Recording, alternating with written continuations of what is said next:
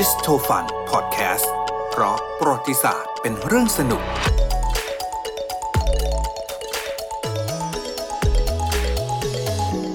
เราพูดถึงการปฏิวัติฝรั่งเศสกันบ่อยๆเนาะคราวนี้จะพูดถึงผู้ที่ทำให้ฝรั่งเศสเนี่ยเขาบอกว่าเข้าสู่ยุคของการปฏิวัติฝรั่งเศสนะคะก็คือเราต้องพูดถึงคุณมักซิมิเลียงโรแบสเปียร์เขาเป็นใครนะคะเขาก็บอกว่าถามว่าเขามีความสำคัญก่อนเดี๋ยวเล่าที่มาเขาเกิดในปี 1758ที่เมืองอาทัวซึ่งอยู่ทางตอนเหนือของประเทศฝรั่งเศสค่ะแล้วก็เกิดในครอบครัวของคนที่มีฐานะร่ำรวยเป็นชนชั้นสูงของฝรั่งเศสในยุคนู้นนะคะในวัยเด็กเนี่ยค่ะคุณโรเบสเปียร์เขามีความฝันที่จะเป็นทนายตามรอยพ่อเขาเสร็จแล้วเนี่ยเขาก็เลยเดินทางไปศึกษาด้านกฎหมายเนาะก็คืออยู่ท้ายสุดไปจบที่มหาวิทยาลัย University of Paris นะคะคราวนี้หลังจากสำเร็จการศึกษาเนี่ยโรเบสเปียร์เขาก็ทำงานเป็นทนายความอยู่ที่เมืองอาลัสก็ถือว่าเป็นเริ่มต้นจากการเป็นทนายความนะคะเสร็จแล้วท้ายสุดเขากลายเป็นที่รู้จักเนาะเพราะว่าเขาเป็นทนายความเพื่อคนยากจนของนครแล้วก็แนวคิดเขาหลักๆคือเขาก็ต่อต้านการปกครองและก็การถูกกดขี่จากคนชั้นสูงในสังคมฝรั่งเศสคือยุคนั้นมันเริ่มมีการแบบว่าเรียกร้องต่อต้านกันแล้วใช่ไหมคะในเดือนพฤษภาคมปี1789ค่ะเมื่อพระเจ้าหลุยส์ที่16อะค่ะซึ่งเป็นกษัตริย์ของฝรั่งเศสตอนนั้นเนี่ยมีการประชุมสภาฐานันดรยุคนู้นน่ะเพื่อที่จะหาทางแก้ไขปัญหาต่างๆคราวนี้สภาฐานันดรเนี่ยยุคนั้นเนี่ยคนที่มีปริมาณของเยอะที่สุดก็คือสามัญชนถูกไหมซึ่งเขาจะเรียกว่าเป็นฐานันดรที่3ซึ่งโรเบสเปียร์เขาก็ได้โอกาสเข้าไปมีส่วนร่วมเป็นตัวแทนของฐานันดรที่3นี่แหละใช่ไหมคะเสร็จแล้วพอเข้ามามีส่วนร่วมในสภาฐานันดรได้ไม่นานเนี่ยค่ะเหล่าสมาชิกของพวกสภาก็มีการแยกตัวออกจากสภาฐานันดรแล้วก็ก่อตั้งสมัชชาแห่งชาติเพื่อจะร่างรัฐธรรมนูญของฝรั่งเศสขึ้นมาก็คือจะบอกว่าถามว่าคนนี้สำคัญยังไงก็เราก็เล่าพื้นเนาะเดี๋ยวจะถามว่าอยู่ๆทำไมพูดถึงคนนี้ใช่ไหมคะเสร็จแล้วพอตั้งขึ้นมาเสร็จเนี่ยสมัชชาแห่งชาติเขาก็ก่อตั้งแล้วมันก็นำไปสู่เหตุการณ์ทลายคุกบาสตีที่เรารู้จักกันครับวันที่14กรกฎาคมปีเท่าไหร่นะปี1789ใช่นะฮะซึ่งก็ถือว่าเป็นจุดเริ่มต้นของการปฏิวัติฝรั่งเศสถูกไหมคุณรถคราวนี้ภายหลังการปฏิวัติฝรั่งเศสเนี่ยคุณโรเบสเปียร์เขาก็เข้าร่วมกับสมัชชาแห่งชาติรวมไปถึงการเข้าร่วมกับกลุ่มการเมืองที่ทรงอิทธิพลมากที่สุดของฝรั่งเศสในขณะนั้นนะคะก็เขาเรียกว่าเป็นสโมสรเพื่อนรัฐธรรมนูญนะคะยกตัวอย่างหรืออีกชื่อหนึ่งเขาเรียกว่าสโมสรจาโคแบงนะคะคราวนี้ในสโมสรจาโคแบงอะค่ะเขาก็ประกอบไปด้วยกลุ่มนักเขียนที่มีความคิดต่างๆกันเนี่ยค่ะหลายๆกลุ่มอย่างยกตัวอย่างก็มีกลุ่มชื่อจีรองแดงนะคะแนวคิดเขาเนี่ยกลุ่มนี้เขาจะต้องการให้ฝรั่งเศสปกครองแบบระบบกษัตริย์คุณน้ำมนต์ภายใต้รัฐธรรมนูญยุคนั้นเป็นยุคแบบกำลังแบบหาเรียกว่าไงเนี่ยหาสิ่งที่เหมาะสมกับตัวเองเนาะแต่ในขณะที่โรเบสเปียร์เนี่ยเขาไปรวมกลุ่มกับนักปฏิวัติที่เรียกว่ากลุ่มมองตานนะคะคือกลุ่มนี้เขาจะมีแนวคิดที่ต้องการจะล้มล้างระบบกษัตริย์ของฝรั่งเศสแล้วเขาก็ต้องการเปลี่ยนฝรั่งเศสให้เป็นระบบสาธารณรัฐแต่ว่าท้ายที่สุดในปี1793อะค่ะกลุ่มมองตานเนี่ยเขาก็กลายเป็นแกนหลักนะคะแล้วก็รวมไปถึงรัฐบาลของฝรั่งเศสในขณะนั้นก็คิดแบบนี้เหมือนกันคือแนวคิดไปทางนี้ต่อมาเนี่ยโรเบสเปียร์เขาก็เลยก่อตั้งหน่วยงานนะคะที่มีชื่อว่าคณะกรรมการความปลอดภัยสาธารณะเป้าหมายคืออะไรคุณน้ำมนต์เป้าหมายเขาคือรักษาเจตนารมณ์ของการปฏิวัติฝรั่งเศสไว้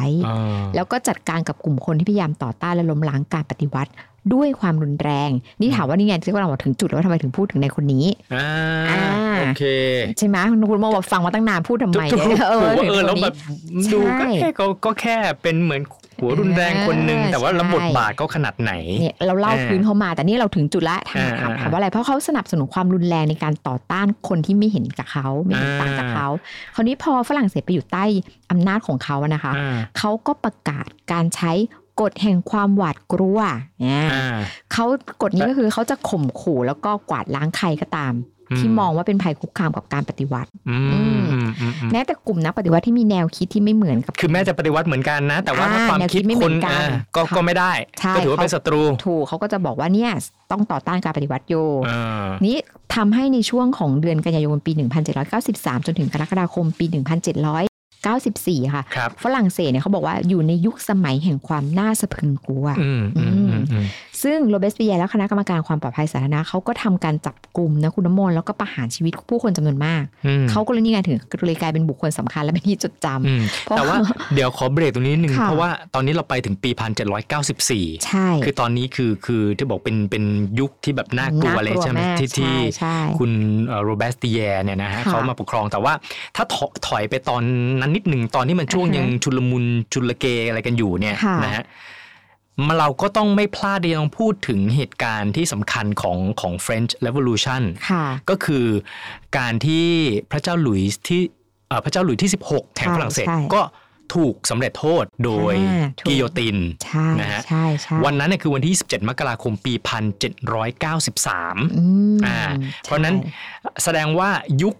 ที่โรเบสปีแยร์ทำให้แบบอะไรนะเป็นยุคแห่งความน่ากลัวอะไรนั่นน่ะอันนั้นคือหลังจากที่หลุยส์ที่16เนี่ยโดนบั่นพระศรไปแล้วก็ต้องเข้าใจว่าวิธีการประหารด้วยกิโยตินในสมัยนู้นเนี่ยก็คือเป็นเรียกว่าเป็นวิธีการที่ใช้การกันทั่วไปแหละจะว่าเนาะคราวนี้เขาบอกว่าในช่วงเวลานั้นอ่ะโรเบสเปียร์เขาก็เลือกวิธีนี้เหมือนกันในการที่จะแบบสร้างความหวาดกลัวให้คนและให้คนไม่กล้าคุณน้ำมนต์ก็คือใช้กิโยตินเหมือนกันใช่เพราะแล้วเขาบอกแล้วก็มีคนฝรั่งเศสเนี่ยถูกประหารชีวิตด้วยกิโยตินเนี่ยนะคะมากกว่า 16,000 คนแล้วมีคนถูกจับกุมตัวเนี่ยมากกว่า 200,000 คนในยุคนั้นคราวนี้ความรุนแรงที่เขาก่อขึ้นมาเนี่ยท้ายที่สุดคุณน้ำมนต์เชื่อไหมว่ามันก็ย้อนกลับไปที่ตัวเขาเองนั่นแหละเพราะว่าท้ายที่สุดเนี่ยมันก็มีกลุ่มนักปฏิวัติหลายๆคนเนี่ยมันไม่พอใจในตัวเขาใช่ไหมคะพวกเขาก็เชื่อว่าสักวันหนึ่งเนี่ยพวกเขาอาจจะตกเป็นเหยื่อของโรเบสเปียร์ก็ได้ใช่ไหมเพราะฉะนั้นท้ายที่สุดในวันที่27กรกฎาคมปี1794อะค่ะโรเบสเปียร์เขาก็ถูกโค่นอำนาจแล้วก็ถูกควบคุมตัวเช้าวันถัดมาเขาก็ถูกประหารด้วยกิโยติน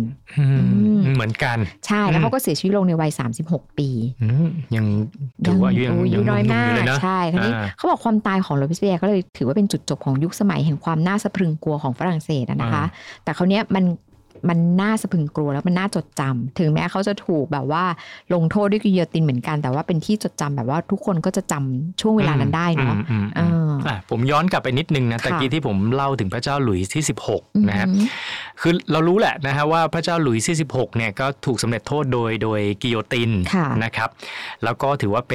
ป็นจุดสิ้นสุดของการที่พยายามที่จะโค่นล้มราชวงศ์ใช่ไหมครับใช่แต่ว่าถ้าย้อนกลับไปว่าแล้วทำไมไปถึงจุดนั้นได้เพราะจริงๆแล้วเนี่ยคือการปฏิวัติฝรั่งเศสจริงๆมันเริ่มมานะตั้งแต่วันที่14กรกฎาคมปี1789นะครับก็คือนานแล้วแหละเนาะคือพระเจ้าหลุยส์ที่16เนี่ยนะก็คือพยายามที่จะหาทางประนีประนอมกับฝ่ายปฏิวัติเนี่ยมาโดยตลอดเหมือนกันนะใช่คือยอมเลยนะยอมลงจากอำนาจด้วยนะยอมอยู่ภายใต้รัฐธรรมนูญของรัฐบาลฝ่ายปฏิวัตินะฮะแต่ว่าก็คนก็เคยมีอำนาจอ่ะเนาะมันก็ยังก็คงต่างคนต่างก็ต้องมีอัตราของตัวเองก็พยายามจะกลับมามีอำนาจอีกครั้งใช่ไหมก็มีความขัดแย้งกับฝ่ายปฏิวัติคือขัดแย้งถึงขนาดที่ว่าคือพระองค์และพระราชวงศ์ฝรั่งเศสเนี่ยก็หาทางหลบหนีออกนอกประเทศเหมือนแบบไปตั้งตัวแต่ว่าไม่ได้ไปตั้งตัวธรรมดาคือไปหาพวกนะฮะคือไปออกนอกประเทศไปที่ต่างชาติใช่ไหมฮะแล้วก็ชักนำให้ต่างชาติเนี่ยส่งกองทัพเข้ามาแทรกแซงในฝรั่งเศสเพื่อจะล้มล้างการปฏิวัตินั้นอีกทีนึงใช่คือถ้าล้มล้างได้ก็พระองค์ก็คิดว่าจะได้กลับมามีอำนาจอีกครั้งนึงนะฮะซึ่งแน่นอนนะครับว่าทางฝ่ายปฏิวัติก็รู้นะฮะรู้ถึงปฏิบัติการนี้นะฮะก็เลยจับตัวนะครับจับตัวมาลงโทษแล้วก็พิจารณาคดีในข้อหาทรยศประเทศชาตินี่ไงมันก็เลยเป็นที่มาของการถูกประหารชีวิตอย่างที่เราเล่าใช่ไหมต้องบั่นพระศรนะฮะทีนี้ก็อย่างที่แล้วก็ย้อนกลับไปเรื่องของคุณเจี๊ยบที่เล่ามาตะกี้นี่แหละนะฮะว่าพอเข้าสู่ยุคโรเบสเปียร์นะฮะก็กลายเป็นยุคของเขาเรียกว่า Reign of Terror นะฮะยุคสมัยแห่งความน่าสะพรึงกลัวนั่นเองต้องคราวนี้เราพูดถึงกิโยตินน่ะนึกภาพคุณน้ำมนต์นึกถึงภาพหน้าตาเป็นยังไงทำให้เรารู้สึกว่ากลัวคือแบบอยู่ดีๆก็แบบมีแผ่นมีดใหญ่ๆลงมาแล้วก็ฉับคอทันทีหลังจากบั่นพระศรเสร็จเรียบร้อยนะครับจริงๆแล้วเนี่ยความขัดแย้งมันก็ยังมีอย่างที่เล่าไปนะความขัดแย้งมันจะจบลงจริงๆก็นู่นนะฮะปี1799นะครับเมื่อนโปเลียนโบนาปาร์ตนะครับล้มอำนาจของรัฐบาลคณะปฏิวัติเนาะแล้วก็ตั้งตัวเองเป็นกงสุลปกครองฝรั่งเศสนะเพราะฉะนั้นการรัฐประหารของนโปเลียนเนี่ยจะนับได้ว่าเป็นหมุดหมายคือเป็นจุดสิ้นสุดของการปฏิวัติฝรั่งเศสใช่เสร็จแล้วหลังจากนั้นนโปเลียนเขาก็สถานะตัวเองเป็นจักรพรรดินะในปี1804ใช่ครับค่ะ